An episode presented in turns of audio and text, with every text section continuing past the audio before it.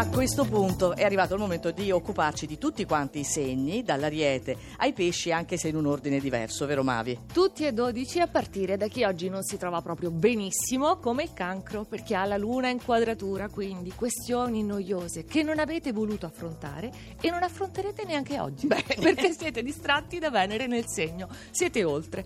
Il Capricorno ha la luna in quadratura e quella Venere proprio opposta, quindi ha dei paletti ben precisi entro cui muoversi, uno spazio ristretto, piccolo raggio d'azione, però quel poco che fate è perfetto. L'ariete, ci sei anche tu, Oh, meno male. dalla bilancia con la luna opposta, Bello. messaggi contraddittori, Mm. quindi lasciate scorrere questa fase di dubbio, non dovete prendere iniziative.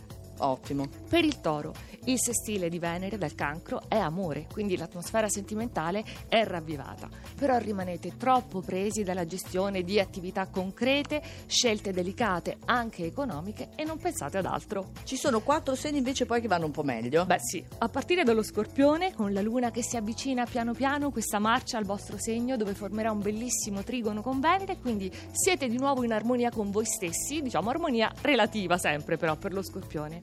Ci siamo noi pesci perché prima siamo stati strapazzati dalla luna opposta, la corrente ci ha portato via, ma adesso abbiamo iniziato a reagire e a dare retta all'istinto. Anche il nostro Tommaso Margiotta che è pesci credo si fidi oggi dell'istinto.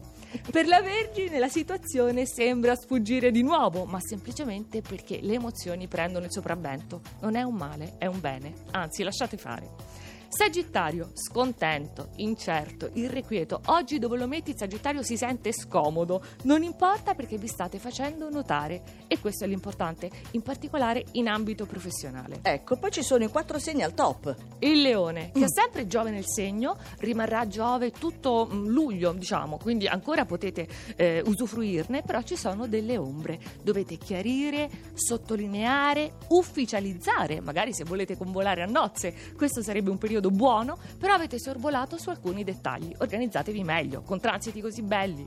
Acquario, tanti trigoni dai gemelli, si conferma la validità delle vostre idee e allora dovete rimettere altra carne al fuoco, in particolare oggi.